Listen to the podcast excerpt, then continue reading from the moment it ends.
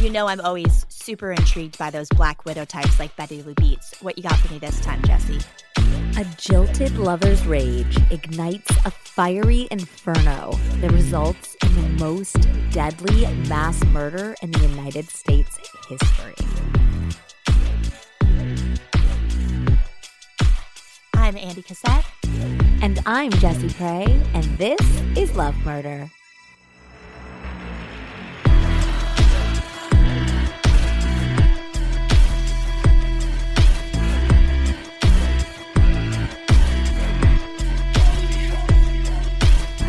Hi, Andy. Hey, Jesse. Welcome back, everyone, to Love Murder, a podcast about love gone fatally wrong with sometimes devastating consequences. You can find Love Murder on Twitter and Instagram at Love Murder Pod and on Facebook by searching Love Murder Podcast. If you enjoy this show, please love slash murder a five star rating on your podcast app and help new people discover the show. And as always, if you leave us a review and DM us, we'll send you some stickers. Yay, stickers. All right, Andy, before we dive in today, um, we just wanted to mention one thing to the listeners. It has gotten pretty crazy in the United States lately. And as you guys know, we're both pregnant and expecting at the end of February ish, very early March, hopefully late February for both of us, to be honest. Yep. Um, we didn't want you guys to have to go without any new episodes. We wanted to keep bringing you the love murder craziness every week, even you know, as we are recovering and bonding with our new babies. So that means we are working pretty far ahead right now. Right. So, just for example, you're hearing this the first week of February, but we actually recorded it the first week of January. Yes. So, you know, obviously things have been pretty nuts. And that means if some crazy new thing in the world has happened recently and we are acting like nothing has happened, it's because that thing that happened is in the future for us. And we actually don't, it hasn't happened yet. That's why we're acting like it hasn't happened. We just wanted to address it because we don't know how much more insane the world can get at this point. And we just wanted to let you guys know. And of course, we also wanted to remind you that we have some pretty awesome episodes coming up and we're not going to miss a single week, which is really exciting. Yeah. And I think in general, our goal is to not talk too much about crazy current events happening in the world anyway, and to be here to provide you with love, murder, entertainment, you know, that you can escape to if you want to along the way. But just so you know. Yeah, just so everybody knows. And absolutely, I think right now um it's it's nice to have some escapism. I know that I love it with, you know, the podcasts or books or TV that I'm consuming. It's great to have a safe space from current events sometimes. So, with that being said, why don't we get into what has to be one of the most tragic stories we've ever covered. Oh, so normally on Love Murder, it is mostly the people in the relationship and their immediate friends and families that are impacted. This story is about one relationship gone wrong that devastates you know a community hundreds or thousands of families and like uh, you know new york city and a nation by large it is probably the worst ripple effect I've seen from a breakup ever. Yikes. Yeah, this one's this one's a crazy one and I'm really shocked that I hadn't heard it before. So I'm really excited to cover it today because even though it is, you know, a, a huge cautionary tale and it's a story about immigrants in New York in you know the late 80s and the 90s. It it is at the basis of it about love gone wrong, which is what our specialty is. So, without further ado, while the rest of the nation slept, on March 25th, 1990, at 3 a.m., the street of East Tremont, the Bronx, were alive with lights, traffic, music, and colorfully clad partygoers. The residents were celebrating Punta Carnival, the equivalent of Mardi Gras in Central America.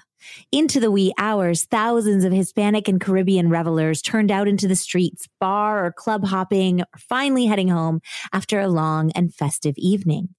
One of those party spots was Happyland, a licensed social club that illegally operated as a nightclub, a small but popular joint that offered fantastic music, cheap drinks, and good company for the locals, a mostly Honduran, mostly Garifuna population. Garifunas are Afro Caribbean people generally from Honduras, Guatemala, and Nicaragua. Unfortunately, on this dark and deadly evening, more than just music wafted from the doors of Happyland, shortly after 3:30 in the morning on the night of Punta Carnival, people on the street began to smell smoke. Then they began to see smoke and flames billowing from the modest building. A party goer immediately ran to a payphone and dialed the fire department. At 3:41 a.m., the FDNY arrived and battled the blaze.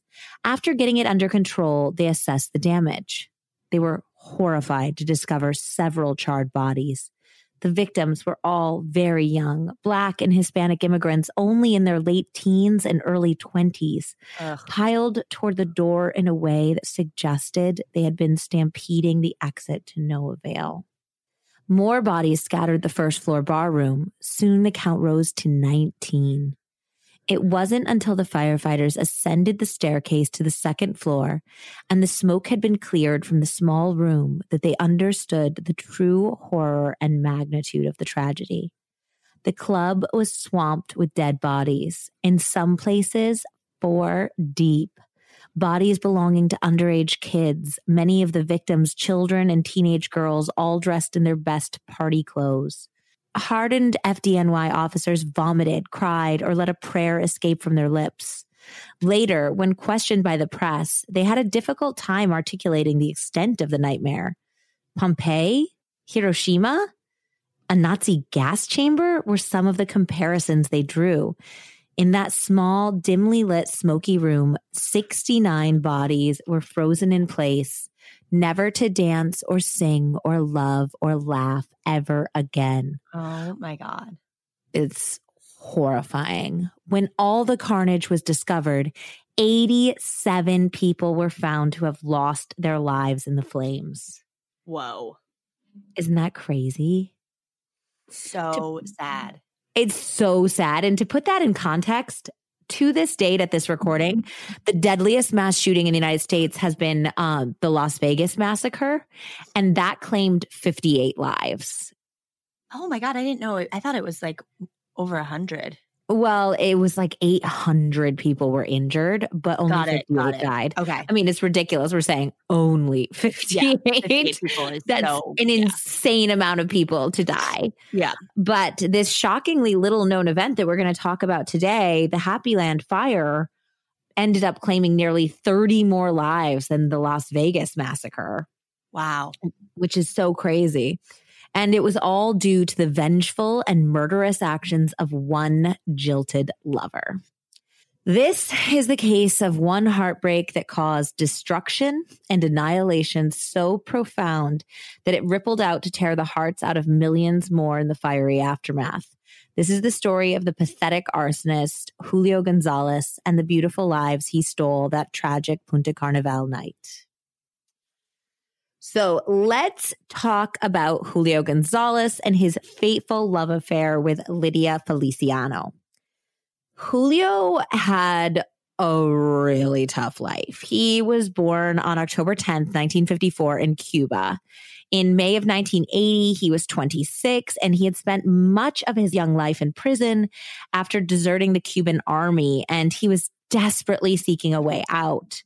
Three years after his release from jail, he was actively trying to get back in, which I will explain to you with help from our source material, Happy Land, A Lover's Revenge by OJ Modjeska, um, which is a woman. And OJ did a fantastic job really bringing this unbelievable tragedy and crime to light um, through the pages. It's actually a very quick read. It's also on Audible.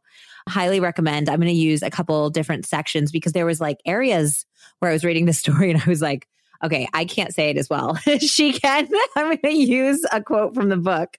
So uh, this is the first quote I'm using, and this is just telling us a little bit about uh, where Julio grew up and what his circumstances were and why he was so desperate to leave. And also, you know, what communist Cuba looked like in 1980, of course. So, yes, like I said, he was actively trying to get back into prison at this point. He had heard rumors from his countrymen that the government were releasing people convicted of serious criminal offenses from prison and sending them on boats to the United States. It sounded crazy. Why would Castro round up criminals from his jails, let them out when they hadn't served out their sentences, and then reward them with passage to the United States? But that, people told him, was exactly what was happening. In April of 1980, Gonzalez heard the tales from the front lines of an exploding crisis. Cuban asylum seekers crashed a bus through the gates of the Peruvian embassy. People just like him, people who were desperate to leave after years of a stagnating economy, food shortages, and housing shortages. Meanwhile, some Cubans had returned to the island from America, bringing money, shiny appliances, and tales of a life of comparative freedom, wealth, and privilege. Now, of course, everyone wanted a piece of that. At the embassy, the Cuban guards opened fire on the asylum seekers. They killed their own people rather than allow them to leave. Castro demanded the release of the exiles to the Cuban government, but the Peruvians refused. And then a stunning about face. Castro had apparently thrown up his hands. He removed the guards from the embassy, leaving it unprotected.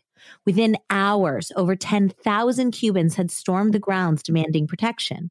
Castro agreed to allow the asylum seekers to leave. And on the 20th of April, 1980, Castro declared that anyone who wanted to leave Cuba was free to do so as long as they left via the Mariel Harbor. But Castro had not thrown up his hands. His strategy was thought out and intentional. Suddenly, he was happy to rid his country of these people. They were disloyal, undesirable human trash. He reframed his loss as a victory, a cleansing and purifying purge of his great nation. So Julio Gonzalez was tired of the army. He was tired of his poverty and aimlessness, and he was tired of Cuba. He was married, but he hadn't seen his wife for years and didn't even know where she was. He had eloped with her on impulse one night after he was late bringing her home from a party. That, yeah, I think that it was one of those circumstances where she was going to be in trouble for being out with a boy too late. And he was like, well, we could just get married, like to protect her honor, I guess. Okay. Dude, we've seen some wild reasons to get married on this show, but that has to be one of the craziest. Yeah. And like, did they go to a drive through? Like, what? like, late at night? I think that he must have just said, I'm sorry, I'm late for returning your daughter home, but we're engaged. Does that make it better, essentially? That and no other reason was why they had been wed. They had stayed together for a little bit and he had had a young daughter but you know he had actually had to go to prison for deserting the army before. And I, I think he was like in and out of prison on some petty crimes. Um so he didn't even really know his daughter and he was completely broke and he didn't have a lot to offer her. So he had nowhere to go and nothing to do. He was a man who had never really had much in life and a man with nothing is also a man with nothing to lose yeah. So he decided to get himself one of those one way tickets to America. He went to the authorities and handed himself over for a fictitious crime, voluntarily signing a confession to drug trafficking. So he didn't do the drug trafficking. He lied and said he did so that he could get into jail so that they would send him to the United States. Yeah. So on May 15th, 1980, he was languishing in the tropical heat of his cell on what appeared to be just another day when he heard the guards yelling. He heard commotion, the shuffling of feet, and the clanging of cell doors. He looked into the hallway and saw that the long awaited exodus was taking place. The guards weren't just letting the prisoners out, they were booting the men out of their cells and prodding them out into the world with the barrels of their rifles. The guards led the prisoners on a long, sweaty march through the jungle that eventually dumped them on the shores of Mariel Bay, the closest port to the United States. So Gonzalez waited huddled among other exiles and prisoners, rapists, killers, drug dealers, and probably some guys just like him who lied to get into jail so they could get out. When the boats finally appeared, they were broken, shabby, barely seaworthy with spots of decaying wood.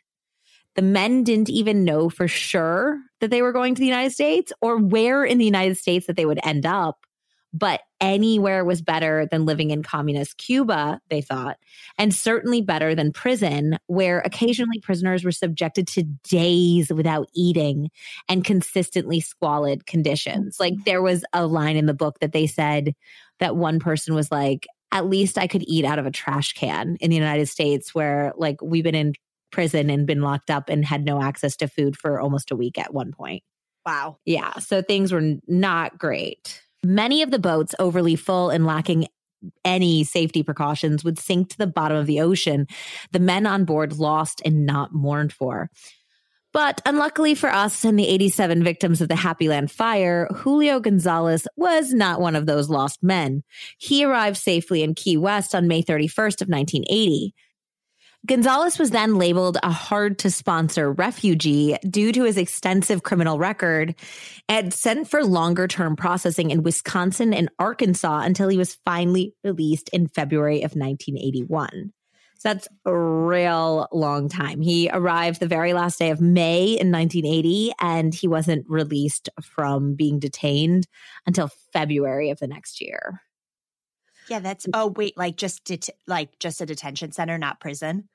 I yeah, but the detention centers were kind of like prison because he had a prison uh rap, like he had a yeah, so it's not that long. A criminal record. No, it's it's not except for he didn't really do anything wrong and technically uh, he like Castro had ended his sentence by sending him to the US, you know. But nobody knows for sure what his experience was or how he was treated while he was being held in the detention centers. But I can't imagine that it was very good. So no, I don't. Could it have been worse than communist Cuba? I don't think it was worse than the prisons in communist Cuba, where they they definitely uh, detailed some really horrific conditions. Yeah, this is this is a really hard story because I don't have any sympathy for Julio insofar as he willingly did something that caused the deaths of so many people. Yep. But this was a hard life. This was not yeah. an easy experience. And it, it, seems like he took a lot of chances to try to make his life better and it just ended in tragedy, you know? Yeah. After being released, he was sent to live in East Harlem in New York City with a sponsor named Juana Acosta, an immigrant from the Dominican Republic. Ms. Acosta had only fond memories of Julio, whom she called her boy and he called her mama. She said Gonzalez was a very quiet model housemate who helped her with the groceries, never argued, and never came home drunk. He would stay with Ms. Acosta for a little over two years until 1984. During this time period, he found steady employment at a lamp factory in Queens where he packed lights into boxes. Eventually, the young man began to look for love, and it was at a neighborhood beauty parlor that he first crossed paths with Lydia Feliciano. Lydia was nearly 10 years older than Gonzalez and the single mother of three children. She had lived in the United States for most of her life, and she was known as a vibrant, outgoing, and religious woman who opened her doors to her nieces and nephews and always let family members stay as long as they needed a place. Lydia, despite her piety, also loved nothing more than a good time and was a frequent regular at the local social clubs, especially Happy Land, where she worked as a coat check girl for about $150 a night.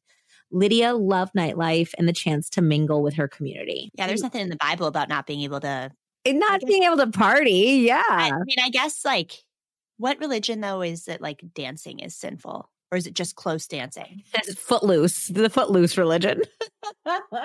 and dirty dancing, right? Yeah, there's I, yeah, I think that's like inappropriate touch between people. Okay. I'm sure that like there's sexual there's some religions that are against alcohol, obviously, but I don't think, I mean, I'm pretty sure she was Catholic and, you know, they drink wine at church, man. Lydia and Julio, who became long term live in partners for nearly eight years after their first meeting, could not have been more different.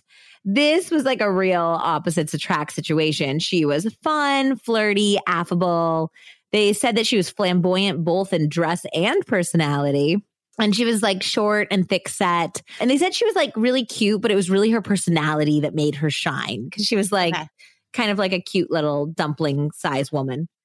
Well, Gonzalez was quiet, silent, slender, and of average height. He was described as somebody who could totally like blend in with the crowd. He didn't stand out at all. Well, there was like absolutely no ignoring Lydia, you know? So yeah. it was a very much like she was the extrovert, he was the introvert, you know? The two lived seemingly happily and quietly for years. According to neighbors, they did seem quite content. There was never any yelling or screaming, and certainly no violence on Gonzalez's part. Acquaintances described him as especially calm and stoic, which is really interesting because I feel like if we look at so many of the cases we've covered, there's been like red flags the whole way and problems and violence in these relationships or you know we talk about the histories of a lot of these killers and there's like so many events that you go uh-oh and there's just really nothing in Gonzalez's past at least for all of the people who knew him you know during this period that he was in the United States and especially his community in East Harlem yeah i feel like we've had someone who has been stoic and calm and flipped the switch, but I can't remember mm. who right now. I I do I did write it's always the quiet ones. like you don't know. yeah, it's not ever like charming extrovert, you know? No. No, I feel like there has to be. There's like probably some serial killers like that. Like I think Ted Bundy, but like no one of we've course. covered so far. Yeah. Yeah. Um but if you like met Ted Bundy now, you'd be like fucking creeper. I know. Well, that's the other thing is that when people talk about like Ted Bundy being good looking too, it's like, yeah, because you're comparing him to other serial killers. like, like back in the day. And back in the day. Yeah. Um next like week we have a we have a really, really good story next week. I'm super excited, guys. And I know some of you really love the old fashioned ones. We're going back to the turn of the century. Oh and yeah and uh that one is like about the the woman who's like kind of in the middle of the murder story is like widely considered america's first supermodel. And she's really cute. She's really pretty but like she'd look like any normal girl these days you know? Our standards completely have changed you know? So funny yeah. So you couldn't get a bunch of plastic surgery back in the day to change. no, you so. couldn't do. You couldn't just pop over to the doctors and ask for Kylie's lips there, or Kylie's face. Yeah. God, we live in a weird society. Yeah. Um, Um, so back to Lydia and mm-hmm. Julio over here. Yes, he was especially calm and stoic. Eventually, it seemed like the love connection wore down because Lydia began to suspect she didn't truly know her younger lover or his real motivations. Unlike Lydia, who is a staple of their West Farms in the Bronx community, as well as a legal resident of the United States, Julio never attempted to apply for permanent residency, even though he was eligible, nor did he learn English or try to integrate with the society at large. So she was very enmeshed in her experience uh, in the United States and with the United States and with specifically her community in the Bronx. Um, yeah. And he seemed always to be transient. Like, even though he had been with her for like eight years, she didn't feel like she really knew him. She felt like he wasn't really trying to put down roots. Like, there was something about him that wasn't truly there, you know? Yep. At some point, Lydia and Julio's relationship had become one of utility rather than mutual love or passion. He brought in his lamp factory paycheck and watched the kids while she worked nights. And he was provided with a roof over his head and the love and care of a good woman. A few months before the fire, trouble began brewing in their relationship. Julio lost his job at the lamp factory, which essentially rendered him a house husband. The two disagreed about the time Lydia spent out at social clubs. He even begrudged her job at Happy Land. He accused her of working the job to meet with other men she in turn was growing extremely concerned about the attention she felt like he was lavishing on her 19 year old niece, Betsy Torres. Ooh. Gross. Yeah. So Betsy, like a lot of her family members, was staying with them while she got on her feet. And How now that was Julio at this time? I think he's in his early 30s. Okay. Yeah. Now that he was unemployed, he was like home all day with Betsy. CPS. And yep. And Lydia accused him of making unwanted sexual advances towards her young relative. And apparently, according to some close friends and family, there was also a small concern on Lydia's part that Gonzalez had less than fatherly impulses towards her own children Oh, because her children were approaching teenage years also as well. Ugh. Yeah. So we don't, there's nothing proven. We don't know for a fact, even with Betsy Torres, we don't know if he like really made a move or what was going on. There was just, there was suspicion. And that was absolutely enough for Lydia to want to break things off. When women go through a breakup, they like eat a lot of ice Mhm. cream and watch some bad TV. You guys, you men out there, you like murder people. And it's the ego thing. It's like, well, yeah, it's like all of the family annihilators that we see are when they've lost a job, when, you know, what uh, domestic abuse situations, like when they finally leave, it's so dangerous. Ugh, it's terrifying. Like I was making light of it, like eat some ice cream and chill the fuck out, but like it's really fucking scary. Yeah. His mama, Juana Acosta, had this to say about the breakup. He was so in love, Acosta said, and it was so sad what happened. Feliciano broke his heart by abandoning him. Acosta uh-huh. never said anything blatantly negative about Feliciano, but she seemed to not care for her much. She remarked bitterly of their breakup. I think she had other men. But it's like, dude, she broke up. She's allowed to date whoever she wants after they broke up, you know? Yep. Yep. So Julio moved into a rooming house at 31 Buchanan Place for $100 a week. The 5 by 10 foot room was furnished with a single bed, hot plate, sink, and a picture of Jesus on the wall. Neighbors and the building's manager described him as quiet, pleasant, and helpful. He was having trouble finding employment and paid his rent by begging and hustling friends, neighbors, and anybody in the Bronx who could spare a buck. Five days before the fire, Julio was seen attempting to reconcile with Lydia at the beauty parlor they had met at so many years prior. They kept their voices low, but Lydia clearly rebuffed him, and Julio left with tears in his eyes. Most of the women in the salon felt sympathy for the quiet, heartbroken man. Little did they know the horror he would cause in only a few short days. Yeah. Like, is that Miss Acosta's excuse for like what happened? Was that Lydia broke his heart? Oh my gosh. Wait till you see, like, in the aftermath of the fire, so many people are mad at Lydia. It's such a double standard and so far. It's a misogynistic trash bullshit, is what it is. oh, that's gonna make me so mad. It is. It's boil. it's like kind of crazy what happens afterwards. On Punta Carnival, the social clubs of the Bronx were packed beyond capacity. People and the sounds of merengue, reggae, Santana, Tito Puente, and Latino disco and house flooded the streets through open doors. I also tried to um, time this one with Punta Carnival. Um, and when I like originally looked it up, it says like some of the celebrations start at the beginning of February, then they usually go through the end of March. So even though the story takes place at the end of March, I think that that means maybe some of our listeners are celebrating uh, Punta Carnival this month. So cheers. And here's a really sad story about Punta Carnival to celebrate, I guess. What is it? Felicidades Punta Carnival? Yeah, exactly. Sorry. Sorry. And here you go. Lo siento. But yeah, it, it- this was a really, really fun time in this area of the Bronx. And there was a lot of Honduran immigrants that were in this area and a lot of like families and friends. And it was just like a perfect night you, that you would go out like all night and everyone was just having the best time, you know? Yeah. Happy Land was one such place, named for a popular Honduran term for the United States. But despite its name, uh, and the music and the crowd and the drinks and everything that was like really cool, it, it was kind of a rough destination as well, according to some witnesses. Every weekend there, there was fights, said 23 year old Jose Javier. Another man named Julian said going there was basically a form of suicide. There were shootouts, knifings, and one time I was there, a guy pulled out a gun next to me and shot. I ran out of there. Oh my God.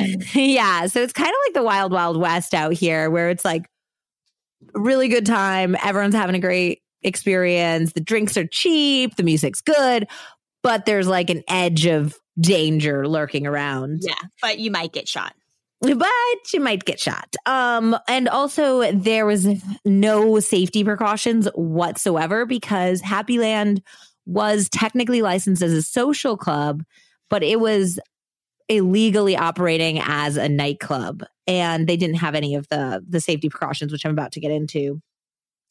In years to come after Happyland became the site of one of the most deadly and shocking tragedies in New York history, the club's name became steeped in a retrospective irony. Happy Land was synonymous with agony, pain, and misery for those who had once laughed, smiled, danced with such carefree delight. Other than the sign, there were no hints that an active club was even in existence. It was set back from the street, and the management concealed the club's garbage amongst waste from nearby commercial retailers. It was only open on weekend nights when building inspectors weren't around.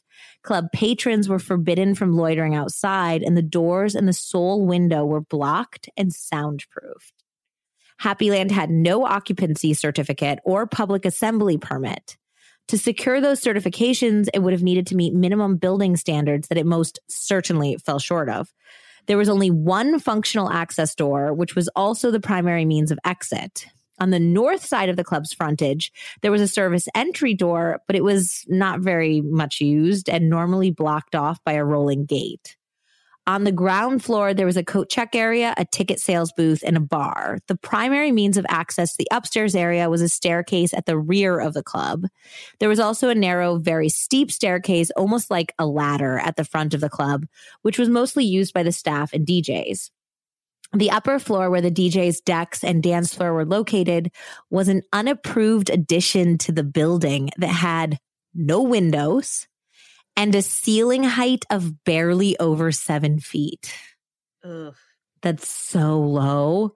The club lacked alarms or a functional sprinkler system apart from an outdated set of sprinklers on the upper floor. Yeah, so many hazards. This is a tr- true disaster waiting to happen. Yeah. So nobody knows for sure if setting the fire had been planned in advance for Julio or if it was a spur of the moment decision made in passion or rage. I, I think it's kind of both, as you'll see, and I'll explain as I kind of explain the night's events. Okay. We do know that Julio had already considered calling the police on the illegal operation, which Happy Land had actually been told to shut down almost two years prior, but neither authorities followed up on closing down the club for good. And nor did Julio decide to stick with his much easier and less deadly way to enact his rage on Lydia Feliciano. So he never called the authorities to get the club re shut down. Yeah. Instead, on the night of Punta Carnaval, he drank a few beers and was seen attempting to speak with Lydia while she was working at Happyland around 2:30 in the morning. Lydia was behind the bar and spoke quietly with him for a few minutes before asking him to leave. Julio refused, and as Lydia made her way around the bar to go to a different part of the club, he grabbed her by the arm and refused to let her go. Ooh. So she started screaming, like, let me go, get lost, get out of here. You know, I'm working. And a bouncer witnessed the altercation and he intervened and he escorted Gonzalez out forcibly by steering him by the shoulders. So as the bouncer pushed Julio towards the exit, he turned his head up the stairs to where Lydia was standing and he yelled, You will not work here tomorrow. You'll see. I told you and I swear it. And after the bouncer physically kicked him out, he screamed at the bouncer, I will be back and I will close this place down for good. Uh, so at this point, I mean, you could still take those threats as he's going to call the authorities. He's going to get the club. Of course, he didn't know, say, I'm going to burn this place to the ground. Exactly. So the bouncer told him to go home and sleep it off. And, like, of course, immediately forgot about, you know, the easily forgettable man. We've described him as such. And as a bouncer at a club, you kick out 1 million people a night for like having one too many drinks and getting mouthy, you know? Yeah. Yeah. Gonzalez would not be forgotten or cast aside this time. He was broke, angry, heartbroken, drunk, a, just a little bit. They they proved later he only had like 3 beers, so he might have been buzzed but he wasn't like wasted, you know. Yeah. And feeling quite vengeful. Julio had nothing left to lose.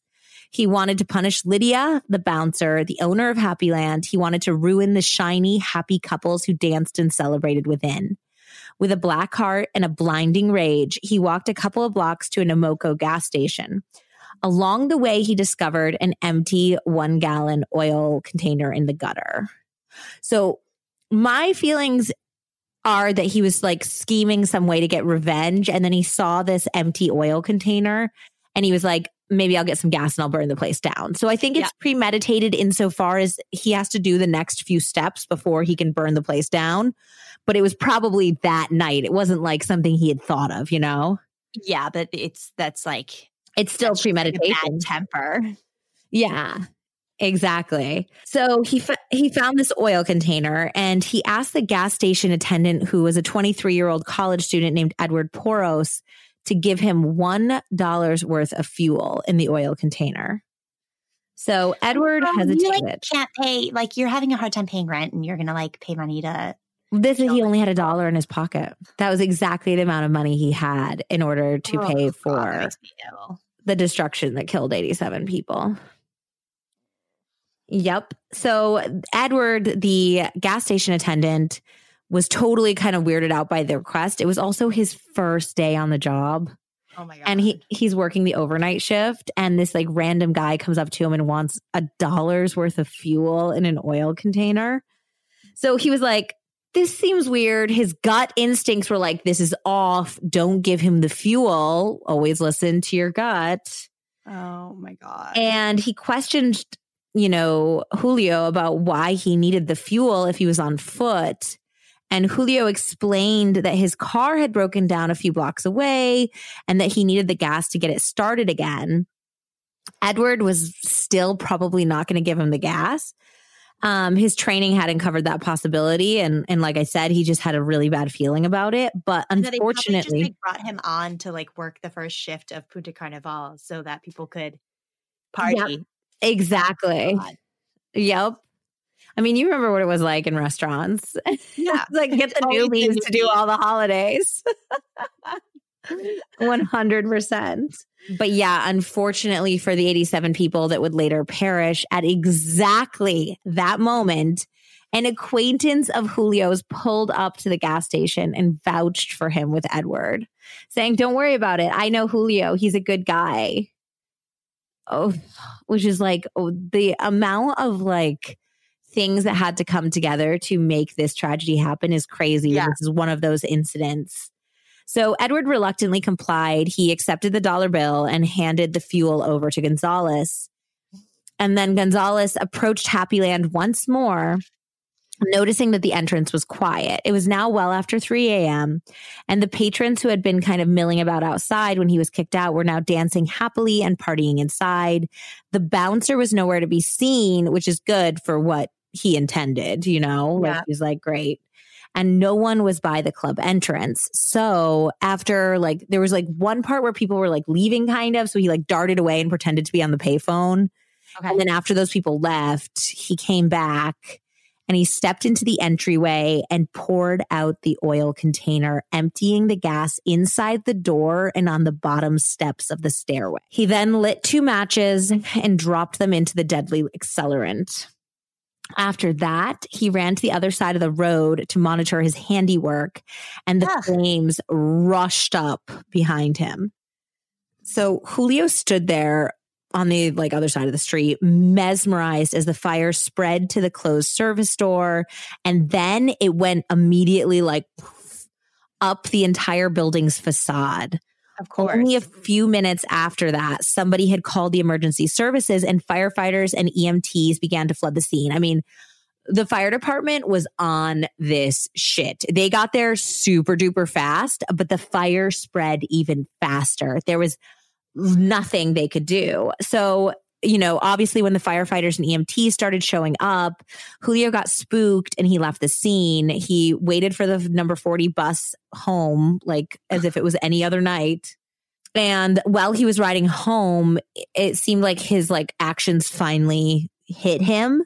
He believed he had killed Lydia. He believed he had killed Betsy, who he knew had, had been at the club that night, like two people that, you know, with Lydia, he had loved her for eight years Lydia, he like, I mean, Betsy, he lived with. She was like family to him. Yeah.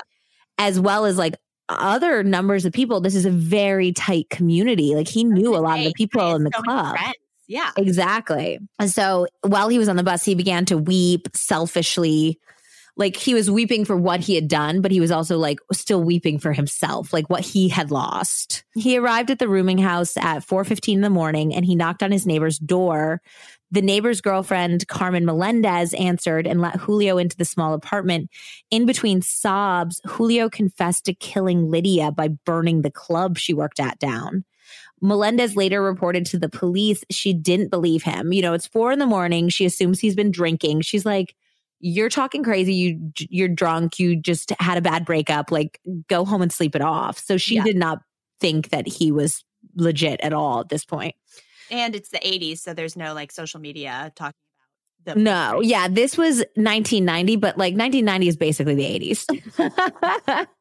I always feel like the the uh the zero is like basically just part of the last decade. Because it's like 10, you know, it's like 1 through 10. Yeah. um so he apparently heeded her advice because he went into his room and he almost immediately passed out.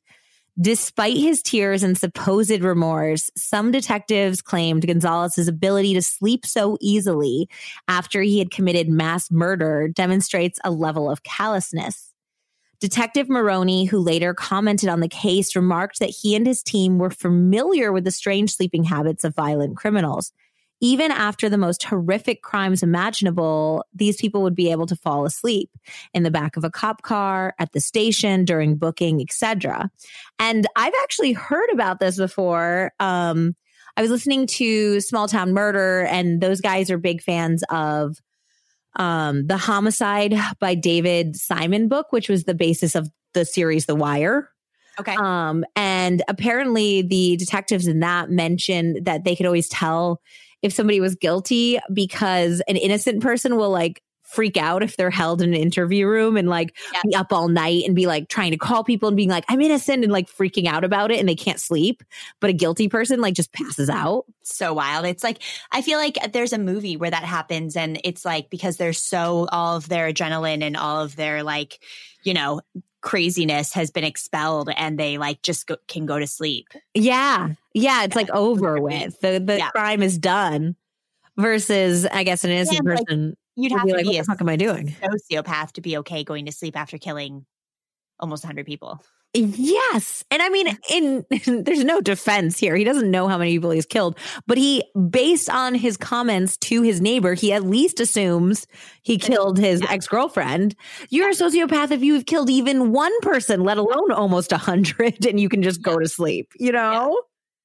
So, yeah, that's super interesting because I feel like when I first heard that information, I was like, I don't know. Like, I feel like if you're innocent, you'd you'd be able to sleep because you'd have an innocent conscience, you know.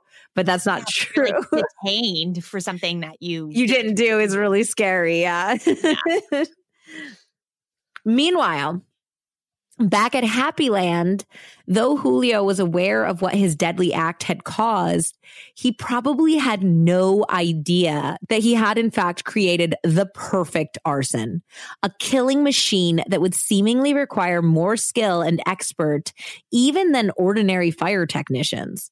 It was a perfect combination of neglect like on the cities and the landlords etc.'s part and cruelty on julio's part that led to the deaths of so many that fateful night oj Modjeska did a great job illustrating how exactly the fire spread so i'm going to quote her here from happy land the disaster unfolded as follows. When Gonzalez ignited the initial blaze at the foot of the steps on the club's ground floor, just inside the entrance, the door from the entryway to Southern Boulevard was open. The door leading from the entryway through to the ground floor bar was closed. The club's walls, both on the ground floor and upper level, were furnished from low density wood paneling, while the ceilings were constructed from fiberboard tiles on the first floor entry and bar. Obviously, these materials are highly flammable with an effect like kindling when exposed to flame. Yep. That like cheap wood paneling. Mm-hmm. The fire rapidly spread through the internal finish in the entryway until the first escapees, alerted by the smoke, opened the door between the ground floor bar and the entryway to escape. This action opened a path for the fire into the first floor bar area. Additionally, the fact that this door had been left open allowed large amounts of oxygen into the building to fuel the fire. The fire then raced up the steps to the upper floor. The fact that the doors were left open was significant because this type of fire, you know, the one that ended up developing at Happyland was a ventilation controlled as opposed to fuel controlled fire. I mean, a dollar's worth of fuel managed to wreak all of this havoc because it was completely a ventilation controlled fire. He yeah. like literally lit the match, but it was the work of like the oxygen in the building that spread it, you know? Yeah meaning that it was the air available that determined the extent of the fire. And in this instance, the oxygen rapidly fueled the flames, which in turn sucked the air right out of the windowless club's second floor, where most of the patrons were located. That's why, like in the intro, when I read that part about the second floor, those victims that the fire personnel discovered were in some place were in some cases still clutching drinks. They had died not from the fire or even primarily smoke inhalation, but because they had suffocated. Oh, God. The fire had sucked the oxygen out of the room. Yep. Yep. At the time that Gonzalez lit the initial blaze just inside the entry area, his ex girlfriend, Lydia Feliciano, was literally feet away from him. She was standing in the rear of the coat check area just behind the entryway on the ground floor. Ironically, given that Feliciano was, you know, the principal target of Gonzalez's wrath, this gave her an advantage over others who would perish. She was the first to notice the fire. So that's the crazy thing Lydia Feliciano would be one of only seven survivors of this fire. That is insane. Insane. The one person he was specifically trying to kill was one of only seven people out of the like 90 some people that were in the club that lived. So Oof. crazy. Mm-hmm. So Lydia began screaming, Fuego, Fuego. And three people were nearby because they were preparing to leave at the time. And they heard Lydia's cries. Uh, those three people were Roberto Argueta, Orbin Nunez Galea, and Elena Colon, the wife of the owner of the club, Elias Colon. The three patrons panicked as the only entrance exit to the club was engulfed in flames. Luckily, you know, Lydia being an employee, she was there to lead them to the seldom used employees exit on the north side of the club. She showed them the way, but the group of four became desperately frantic when they discovered that the door's exterior metal gate was pulled down, preventing them from getting out. So Argueta managed to reach between the door and the gate to hoist open the gate sufficiently enough that they could push the door wide enough to squeeze through. Oh, this is so terrifying. So scary. Okay, so after Lydia got out, she feared correctly that the fire had been started by Julio and she was terrified that he might be like hanging around to finish the job, like see her yeah. escape and then go to kill her. So without like, you know, talking to anyone or telling any of the emergency officers like what she knew, she just got into the first cab available and she went to her daughter's house instead of her house because she was also scared that Julio would be waiting for her at her house potentially. Yep. Which is totally valid, you know? It's yep. it's I think she had a very serious fight or flight instinct and she flew, you know? Meanwhile, on the second floor of the club, Ruben Valladares was DJing when he heard a doorman screaming that the fire was racing up the narrow staircase. Ruben could see the glow and smell the smoke from his vantage point in like the DJ deck and immediately turned off the music and raised the house lights. The revelers were, had no idea what was going on. They were completely confused and they thought like maybe it was a bust. They didn't know if the cops were there. Um, so he began saying like fire, fire in English, yelling into the crowd. And then like it was a very bilingual group of people. So a lot of people were confused. And so then this other like one of the club's doormen, Philip Figueroa, began yelling "Fuego, Fuego," and then of course everybody's like, "Oh shit!" Okay, now they're like getting it that there's a fire going on. So people start panicking, and Philip and Ruben were really close friends. So Philip, the doorman, is like, let's go to Ruben. Um, and Ruben's trying to find, I think it was like a girlfriend or a, another close friend on the dance floor to get them to come with him. Uh, so a group had gathered at the top of the staircase when Philip starts going because he's like, Ruben, come with me. Ruben's like, I just had to find this friend. And he's like, okay, but hurry because this fire is serious. And so when Philip approaches the stairs that are like the employee, like very narrow staircase, you know, a group had gathered at the top, but no one wanted to go down because of the billowing smoke and the heat that was coming from everywhere downstairs. So uh, Philip told um, OJ Modjeska about what he experienced here. Everyone saw me go for it, he said. I yelled down, let's go. Figueroa ran down the stairs, but he heard nobody coming behind. Briefly, he turned back and he saw the frightened faces of those who just moments earlier had been drinking and dancing and having the time of their lives. They were far too scared to descend into the fire, but he knew if they stayed where they were, they were doomed. There was no exit. Yeah. The yeah. There's no, there's yeah. no windows. There's no exit. There's nothing up there. There were a lot of people around those stairs, but nobody followed me. I could hear all the cries, lots of people saying, Mama. I heard something explode like a light. Once down the stairs, Figueroa burst through the internal door, but stumbled on the other side and smacked down on the floor, dislocating his wrist in the process.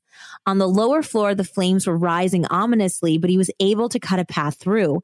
The smoke was so thick that he couldn't see his way out. Trying to locate the exit, he instead crashed into the cloakroom and was momentarily disoriented by the sight of piles of coats and jackets. Backtracking, he found himself in the corridor that connected with the service entryway exit on the north side of the club, the same one that Lydia Feliciano had escaped through. Yeah. And then he said, like, I don't know if the gate fell back down or what, but he was like, in seconds, he was outside. Miraculously, apart from the injury to his wrist, he was relatively unharmed. Ruben Valladares was next and last to escape, last of everybody to escape. And he said only seven people survived. Mm-hmm. It was the original four plus an additional doorman who I think was like close to the exit when it started, and these two guys, and that was it. Jesus. Yeah. Valladares ran down the staircase located near the DJ booth, the same one that Philip Figueroa had taken to the lower level. But by this time, because the service entryway door had been left open when, you know, Philip got out, oxygen was pouring in from the street, fueling the fire. Within the enclosed because they need oxygen to breathe, but it's like also the fuel for the fire. It's it's it's, a, it's double so whammy. Yeah. You're totally boned in this situation. Yeah, so scary.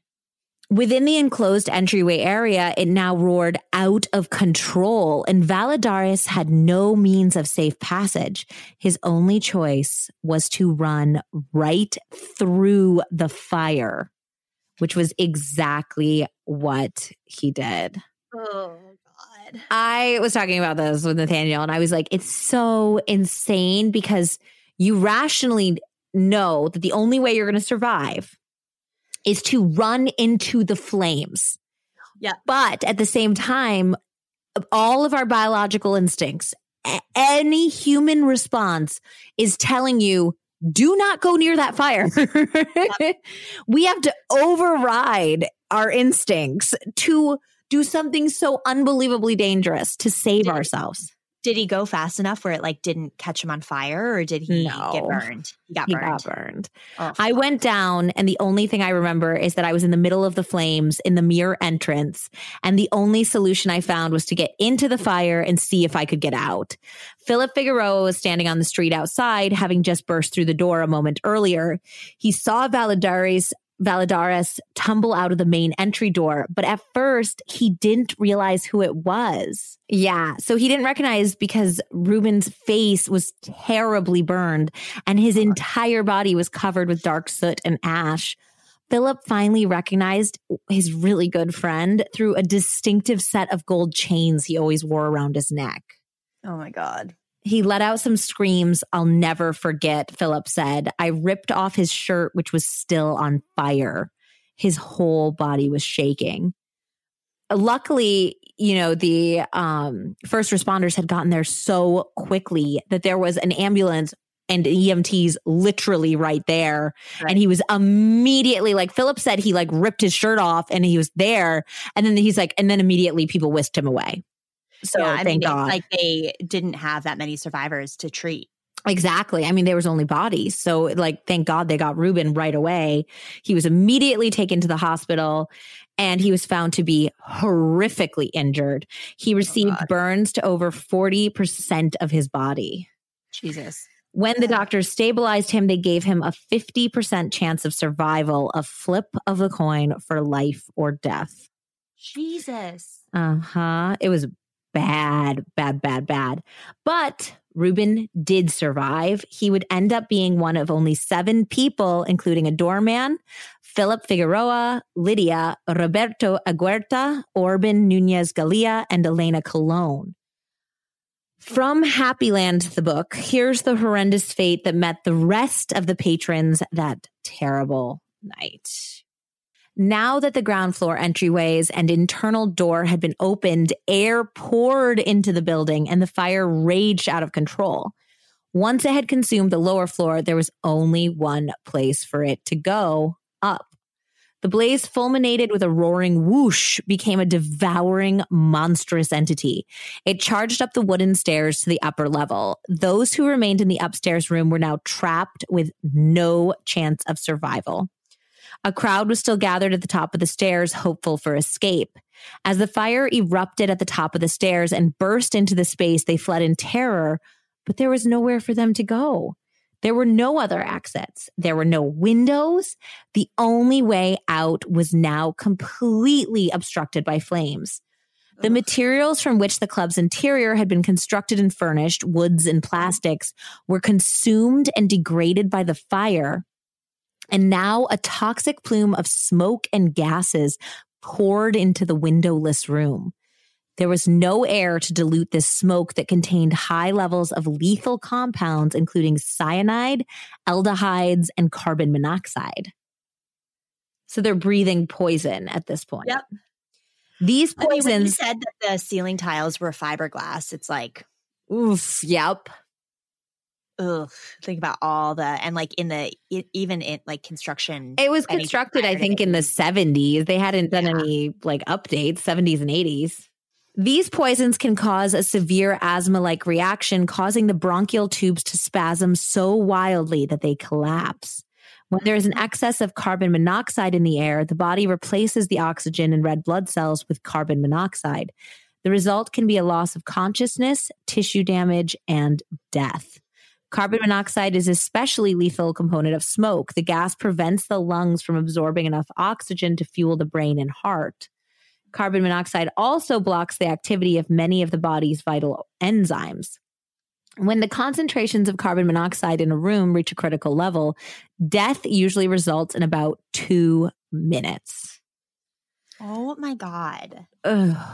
The crowd erupted in a futile panic as the dense smoke poured into the upper level. Some club patrons fell to the floor, desperate for a gasp of unspoiled air, but it was not long before the smoke and gas filled every inch and cranny of the room. The victims now began to succumb to unconsciousness, staggering and tumbling into tables, walls, and each other.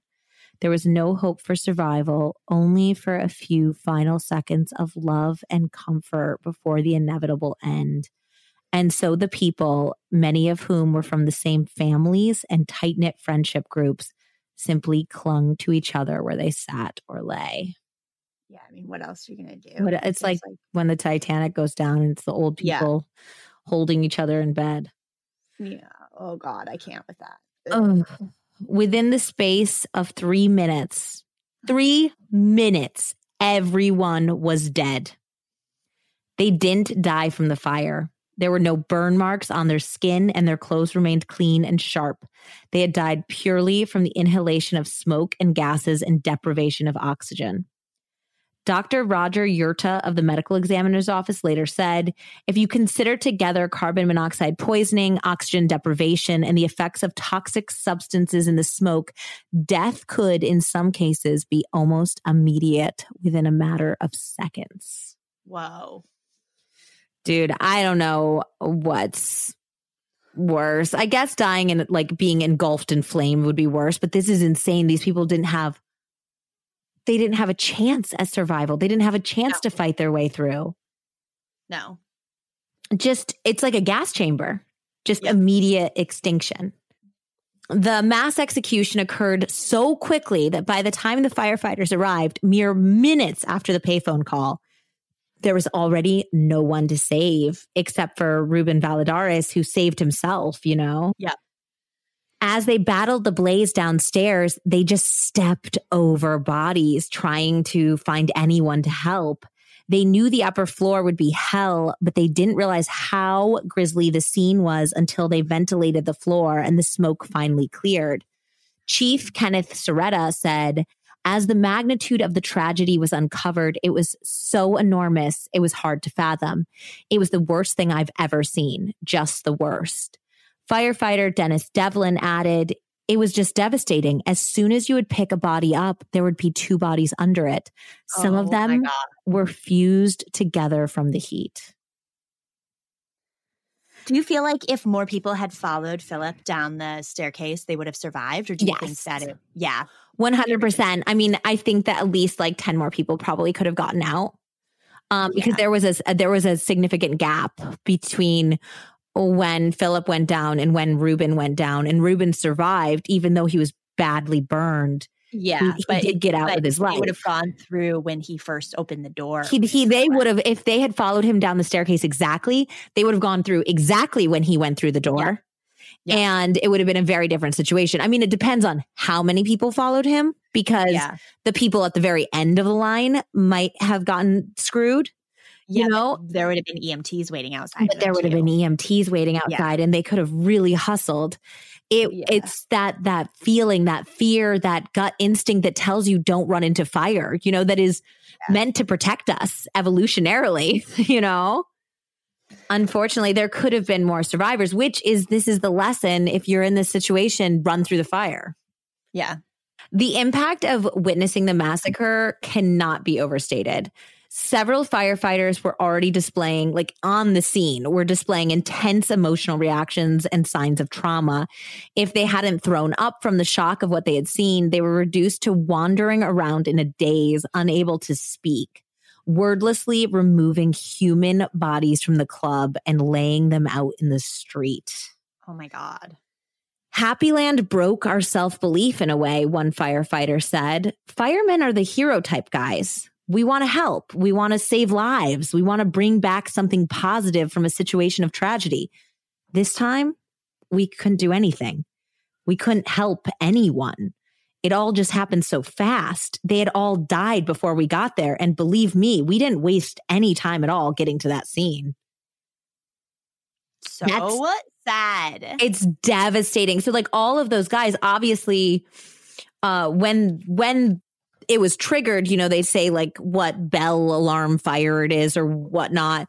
So they had like every firefighter in the area rush to get there because of the mass casualties.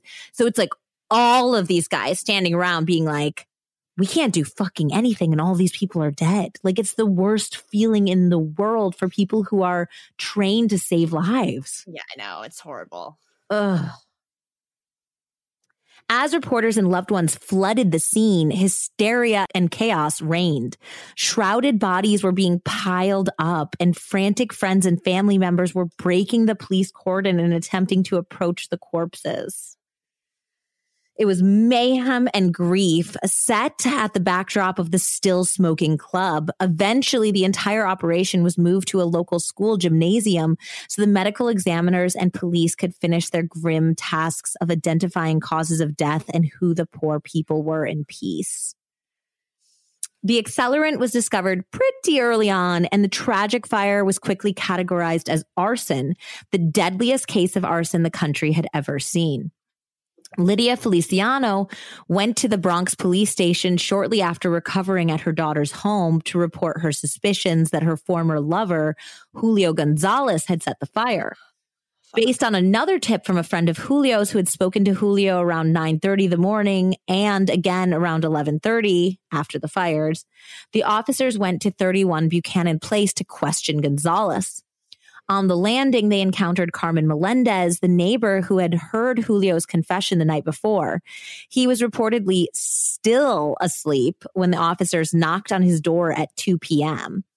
When the doors opened, the men were assaulted by the strong odor of gasoline. Wow. Julio had spilled it all over his shoes while dousing the entrance to the club it was abundantly clear that they had had their right man at this point, you know? Oh my God. Gonzalez agreed to accompany the police to the station. When he put on his gas soaked shoes, the detective stopped him and asked if he had another to wear, you know, obviously thinking that this was a hazard. Gonzalez stated simply that he owned only a single pair of shoes. It's heartbreaking.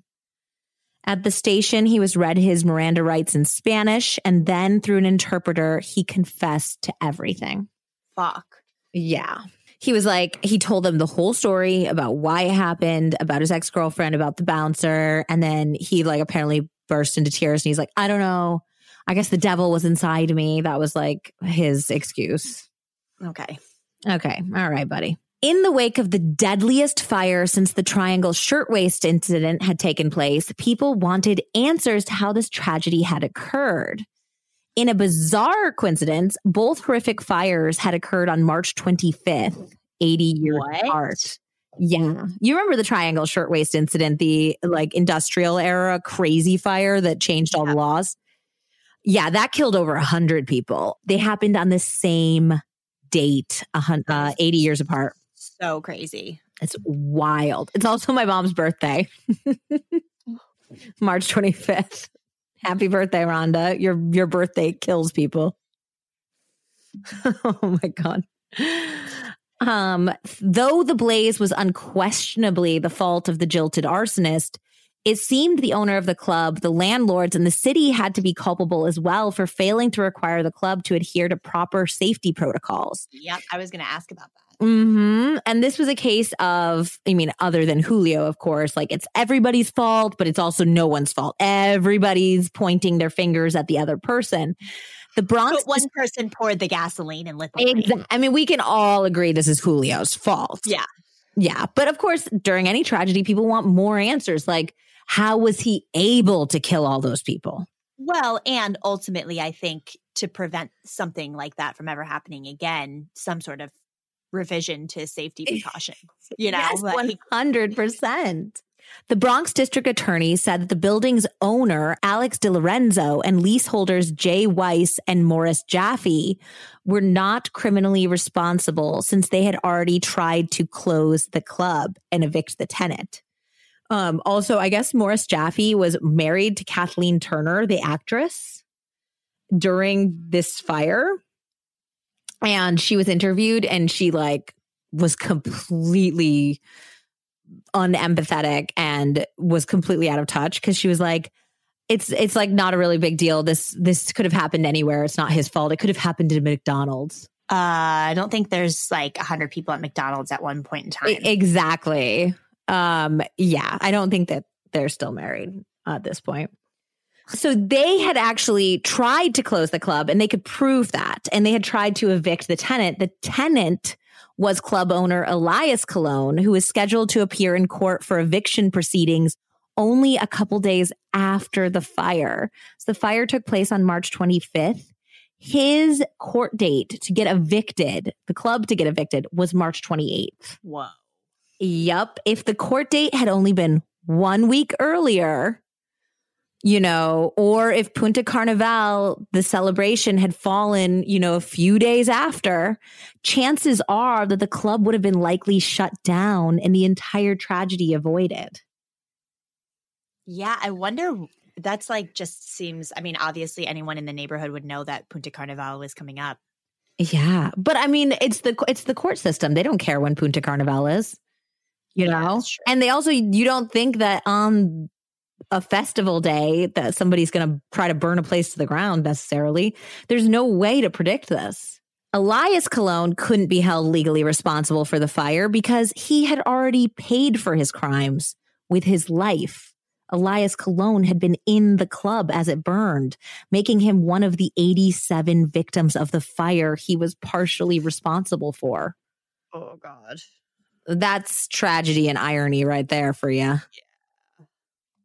Even if Elias Colon had survived to attend the eviction trial on March 28th, by that point, there was no building to evict him from. Immediately after the fire, Happy Land was demolished by the city. I mean, it was a burned out husk of a building. Eventually, a $5 billion lawsuit. Yeah, I was really against code. Take that bitch down. Damn. Eventually, a $5 billion lawsuit would be filed by the victims and their families against the landlord, city, and some building material manufacturers. The suit was eventually settled in July of 1995 for $15.8 million, $163,000 per victim, which is just not enough. I mean, it, what would be enough? You can't put a price on a human life. No, you can't.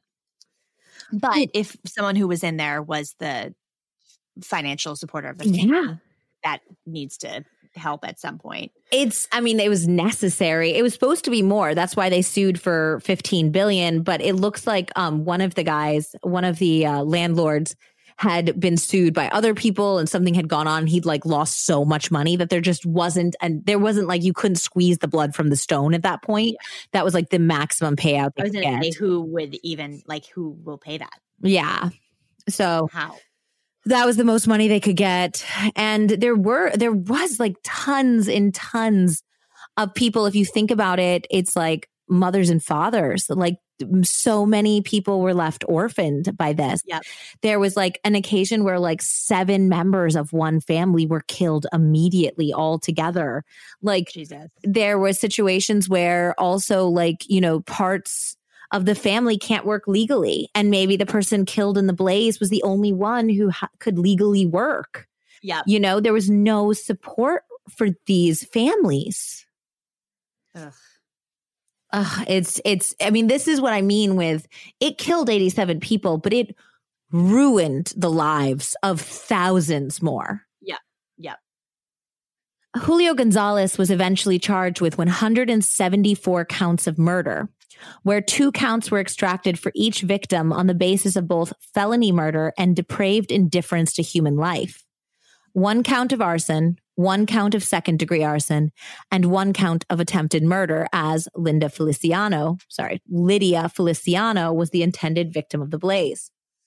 At the preliminary hearing, all parties save Gonzalez's attorney were shocked when he announced his intention to plead not guilty. Because everyone's like, excuse me, because you confessed to the police and we all know you did this. But Yeah. the reason was temporary insanity. The devil. hmm The devil got in him. The victims' families were outraged. As a result of his plea, Gonzalez was held in the psychiatric ward of Bellevue Hospital rather than a prison while he awaited Stop. trial. Stop. Yeah. Stop. Yep. Meanwhile, Can you imagine being a family member of one of the victims and dude, also wait till you hear his sentence. Let's just keep let's keep the Andy outrage level at like a yellow because it's gonna go to red real soon. Uh, yeah, you're to get real pissed. Meanwhile, Lydia Feliciano had become a pariah in the community. She gathered with the other family members of victims on Monday, March 27th to discuss memorial plans and potential financial aid and was immediately accosted by the angry crowd. A small mob surrounded her, asking her how she dared to show her face, how she had survived when so many had died, if she had closed the gate behind her, as it was revealed later that during the fire, the service entry had eventually become blocked. Why did they blame her? There were many reasons, some at least minimally rational, others not so much. After the disaster, the people were drowning in a tidal wave of anguish and anger and excess of the tormenting emotion that they became eager to displace on any handy target. Yeah. What better target than the one who had survived when their loved ones were lost? There were claims that she did not do enough to alert others of the danger when the fire started, instead, choosing to save herself and to the hell with the rest. The fact I mean, she, it's kind of like every man and woman for themselves. Yeah, and she did help, you know, those three other people get out. Yeah. yeah. So it's not she like she just had an advantage point being in the cloakroom. Exactly. Like, oh God. The fact that she had disappeared into the night without telling anyone, the possibility that she might have been afraid of her would be killer did not really register or garner much compassion.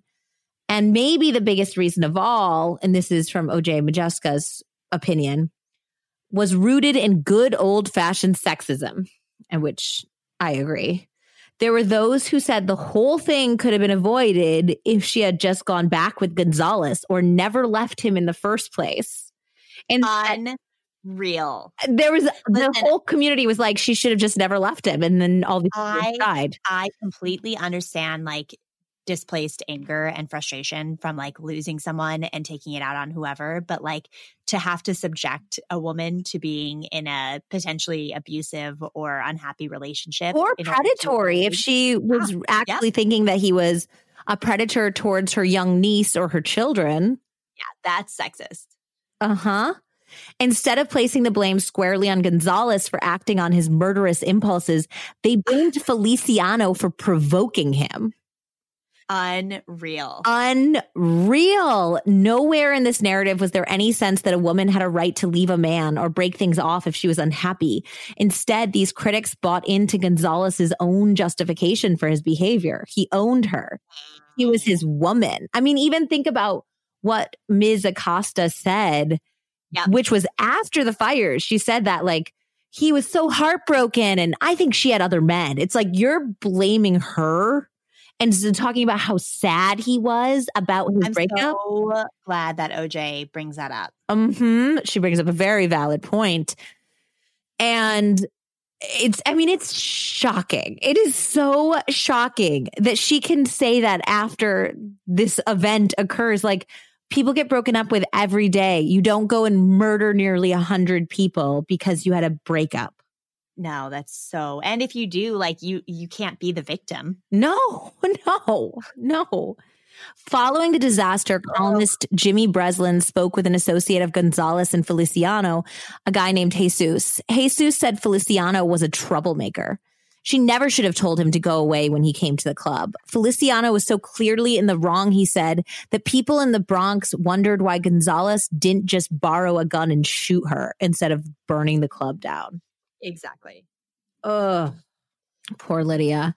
So she was just as much of a victim in this. And she also lost copious amounts of family members, friends, all of her coworkers.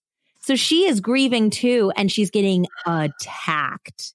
Yep. Things grew so heated that Lydia had to be enrolled in witness protection escorted to and from court under heavy guard. Shortly after the fire, she moved away from West Farms altogether, a place and community that had been her home for more than 20 years.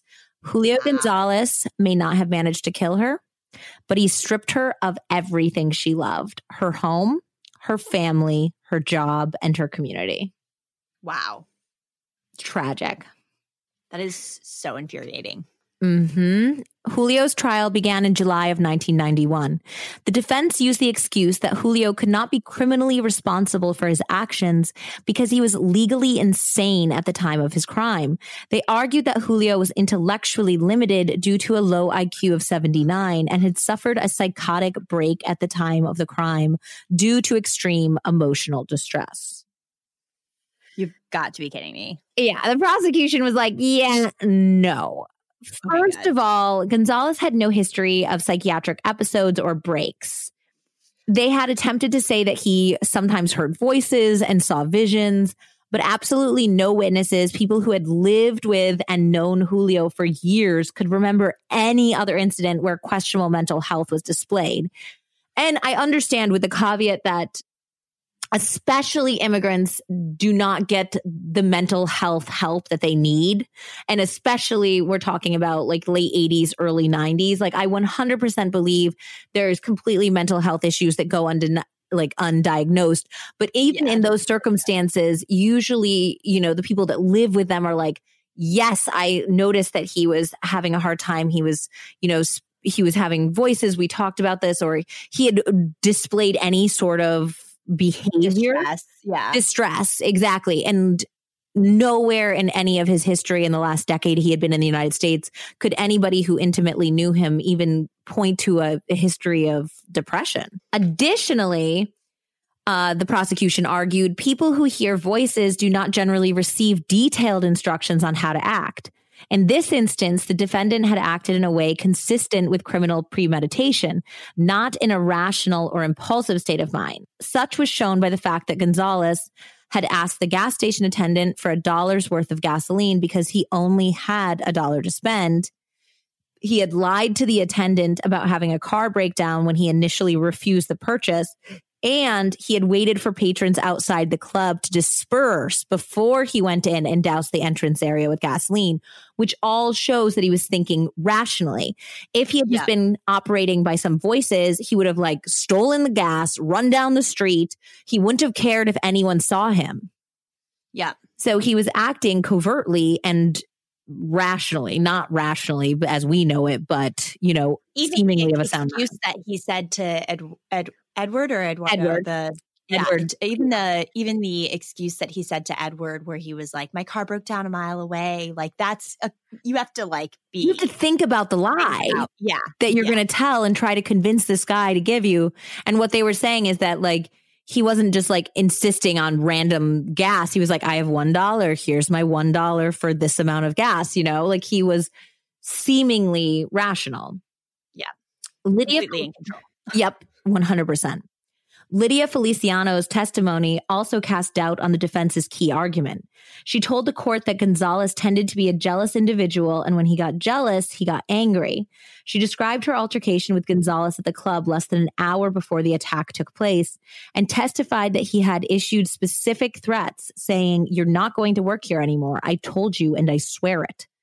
Philip Figueroa also reported back to the court the fact that he had heard arguing between Feliciano and Gonzalez at around 2 a.m. when he entered the club, and that he had heard Gonzalez threatening the bouncer shortly before the attack You will pay for it. Taking up this thread of argument, DA Eric Warner told the jury it was clear that there was a specific motive for the arson, and that made a mockery of the concept of an irrational outburst or psychotic break. It was not mental illness that prompted Gonzalez, but jealousy and humiliation over being jilted by a former girlfriend. Yeah. The defendant didn't lose his sanity, he lost his temper. He had enough intellectual capacity to know what he was doing. He was making very specific and clear threats. Mm. Mm-hmm. Luckily, the jury didn't buy it either. After four long, painfully emotional weeks, the trial was concluded and the jury delivered its verdict after three days of deliberations. On August 19th, 1991, Julio Gonzalez was found guilty of 174 counts of murder, one count of first degree arson, and assault. So that's it. Also, they said in the book that it was deeply satisfying because they read out all 174. They're like on the first count of murder, he is guilty. On the second count of murder, he is guilty. And like just the whole time, the community was like crying with relief that he was being sentenced. Good. Sentencing occurred on September 19th, 1991. Judge Roberts awarded the stiffest punishment allowable under the law 25 years to life for each victim, which sounds shit. That sounds great. It sounds like a fuck ton, right? Except New York State has a law that any sentence for an act committed during a single offense has to be served concurrently, not consecutively. Meaning that if you're getting 25 years to life for every person, if you were doing it consecutively, it's great. That means he's going to be in jail for thousands of years, right? But the law says that because it was only one event, he has to serve it concurrently, meaning he could get paroled in 25 years. That doesn't make any sense. I mean, it doesn't make any sense, but what they're saying is that he did it in one event. It killed all people in one event. And the law says that if you do it in one event, you have to serve all of your sentence at the same time because it was only. Then why wouldn't they just increase the sentence? It was the maximum allowable sentence under the law in New York State 25 years to life for murder. At the time, I don't know what the rules were about the death penalty or what was going on in, you know, 1990 when this happened. So if you murder someone in the 90s in New York, you could just get 25 years. It's 25 years to life, is what they say. You are usually eligible for parole after 25 years. However, they even intentional yeah first degree murder mm-hmm. that's like baffling to me I know. I don't know what the current laws are, but this was okay. whatever the sentencing was in September of 1991. That was what the laws reflected at the time. Whoa. The survivors and relatives did not care to understand the intricacies of the law. 25 years was an absurdly light penalty for the worst mass murder in American history. Most thought he deserved the death penalty, and barring that, at least life behind bars. Lydia Feliciano never attended any of the public memorial gatherings for the tragedy, fearing the aggression she had faced directly after the fire. Upon Happyland's publication in 2020, Lydia was in a nursing home on dialysis and recovering from open heart surgery. Whoa. She said that it was sad that she could not join the community in their mourning nor share her grief with them. But the fact that she had been blamed for the fire when she was only trying to survive the actions of the man who was truly responsible made her feel less kindly toward many former friends and associates. So ultimately, she wasn't missing much as they were simply not the people she thought they were. She did yeah. not wish to encounter them again at all. Due to her isolation from the community, she has largely had to endure her suffering and recover from the tragedy alone and without social support. Yep. But if if that's going to be better than being ostracized and blamed for What are you fighting for? Like what are you yeah. fighting to save? Like people are so terrible. Yeah. Yeah. And I mean, I understand we we've talked about this. They're hurting. They're a hurting group of people, but like but you can't make her the scapegoat. Exactly. It doesn't, it, just because you have pain, like putting it on somebody else doesn't make it go away. It just passes it around. No, it's horrible. Philip Figueroa endured more tragedy after his remarkable escape and survival from the deadly fire. He was thrust into the spotlight at the beginning, even featured on the front page of the New York Times while battling immense PTSD and insomnia. Oh. Devastated and suffering from survivor's guilt, Philip eventually returned to his native home of Trujillo, Honduras. There, he barely eked out a living selling homemade maracas and knockoff wallets on the streets. Eventually, he heard he was entitled to $9,000 as a portion of the lawsuit payout. The catch was he needed to be in the US to collect the money. His visa application was denied three times before he, in desperation, entered the country illegally and was caught, detained, and imprisoned in Louisiana for over six months. What? Yep. He said, I nearly died in prison. He still suffered claustrophobia and shell shock after the fire, and he was kept in a confined cell. Just emotionally and psychologically what that does to you. No, it's that's like he had such a good and valid reason to be in the United States, and he had survived because of something a U.S. citizen was partial, uh, well, a U.S. city was partially partially responsible for. You know. Yeah. Uh, eventually, while in jail, he received some of the compensation he was promised. Law firm Smith and Smith of New York sent him a check for six thousand dollars, keeping three thousand dollars for themselves as a service fee guys. This despicable. It's disgusting. Do you want to know why people hate lawyers? Y'all. That's why. Come on not all lawyers. There's some lawyers who. There's some great lawyers, but this is the reason why we have lawyer jokes. yeah. There's some. Oh my God. And so horrible.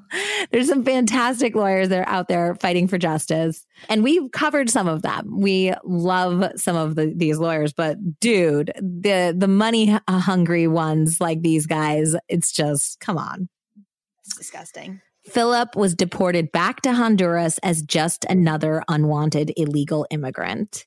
His story then presented a number of ironies. As an online interview with Figueroa noted, Philip went from being a national hero on the cover of the New York Times to being another deported Honduran resigned to hustling on the sidewalk of his hometown. Yep. Ruben Valladares spent over seven months in the hospital, enduring painful skin grafts and surgeries to stay alive. He said to this day, he cannot recognize the face that greets him in the mirror. Uh. Ruben still suffers from flashbacks and nightmares from the fire, and he mourns the losses of his family and friends lost in the blaze. This is what he had to say. Oh, God. Ruben Valladares works in the boating industry, selling products to other boats in nearby waters. He says that despite everything, he tries and mostly succeeds at living a normal life. I managed to make myself a home and I have four children and a beautiful family. When Valladares was interviewed in 2015, the subject of Gonzalez's um, imminent parole hearing came up. Valladares said he did not believe he was remorseful no matter how many tears the man had shed and was adamant that he should never be released. For me, that man must remain in prison for the rest of his life. He does not deserve to leave. I ask the authorities to deny him probation. That person is not good for society, is a harmful individual that can represent a danger to the community. Speaking of Gonzalez, Julio lived out the remainder of his days at the Clinton Correctional Facility in Dannemora, New York. In 2015, he was eligible for his first parole hearing and impressed no one by continuing to minimize his moral culpability in the crime, claiming that the bouncer had threatened him and that he didn't know if or how many people were in the club, which everyone says was a lie because he had literally just been in there. Yeah, he's full of shit. Mm-hmm. In the almost 25 years he had been locked up, too, he had taken no steps to better himself or prepare for life on the outside. He had rejected offers to be taught English or earn his GED. When asked what his plans would be if he were released, he could only describe living with a woman he had met on the internet. Which means he just wants to go back to this situation where he was like living off of Lydia. Yep. And not like it, trying to integrate into the culture and, and or do anything or yep. better himself at all. The parole board decided that Gonzalez was likely to reoffend and his release would be incompatible with the welfare of society. He was denied. Good. Julio Gonzalez didn't make it long enough to clean up his act for a second parole hearing. On September 13th, 2016, he suffered a heart attack in his cell and was declared dead shortly after. Not a soul mourned the loss. Good riddance. I wonder if her his daughter ever like learned about him. I don't know. I think she's just she was still back in Cuba. I don't know whether yeah. her Hopefully mother not. would tell her the truth, you know. Hopefully not. Hopefully they just Hopefully they had a better life, you yeah. know. It's so sad. This is this is definitely one that is a, a deviation from some of our usual love murders insofar as how crazy the circumstances were for all of these things to happen that killed so many people and the effect was so far reaching, you know? Yeah. Yeah. But it's literally a jealous lover. It's literally it's the, it's also the epitome of a love murder. Yeah. It was a jilted lover. This is, I mean, talk about a heartbreak that broke the hearts of millions more. Yeah. I mean, this is the, probably the most far-reaching crime we've we've talked about. Yeah, we're gonna skip an in conclusion today uh because uh, it was such a heavy case, but we we hope that you guys are are doing great out there and everyone's staying safe and hopefully getting vaccinated, and that your 2021 is super lit, but not by like this. no, not like this. And by this point, we're going to be so big, so uh, pregnant. I think we will be. I mean, we'll still probably have like three or four weeks left at this point when this airs. I wrote down yeah. the exact like weeks we'll be at for next week's. Um, so we'll give you an update uh, next week and update, an update, uh, a bump date um, next week. Um, and definitely come back for next week's because we have a super scandalous turn of the century crazy crime where when I was researching it, I thought one thing the entire time. And then right at the end, I had a big surprise about the culpability of the person. So I was like, damn, this one shocked me. And it took place in like 1903. So you're going to do some trickery? It's it's like not even trickery because like I kind of had to figure out like with the Carrie Farver like how I was going to tell the story so you guys would be like surprised. This one is just like straightforward. Everybody thinks the same thing, and then right at the end you're like, oh, wait, was everything I just thought a lie? Which is kind of the stories that are fun. So I'm excited to tell you guys that one. And of course, as always, if you enjoy it, um, this story, you know, our usual stories, love murder in general. And me and Andy, uh, please uh, write us a review on Apple Podcasts. It's been really helping to uh, move us up the charts, and we've found so many new people because of that. So we are so thankful to each and every one of you. Thank you. Thank you. Thanks for listening, guys. Bye.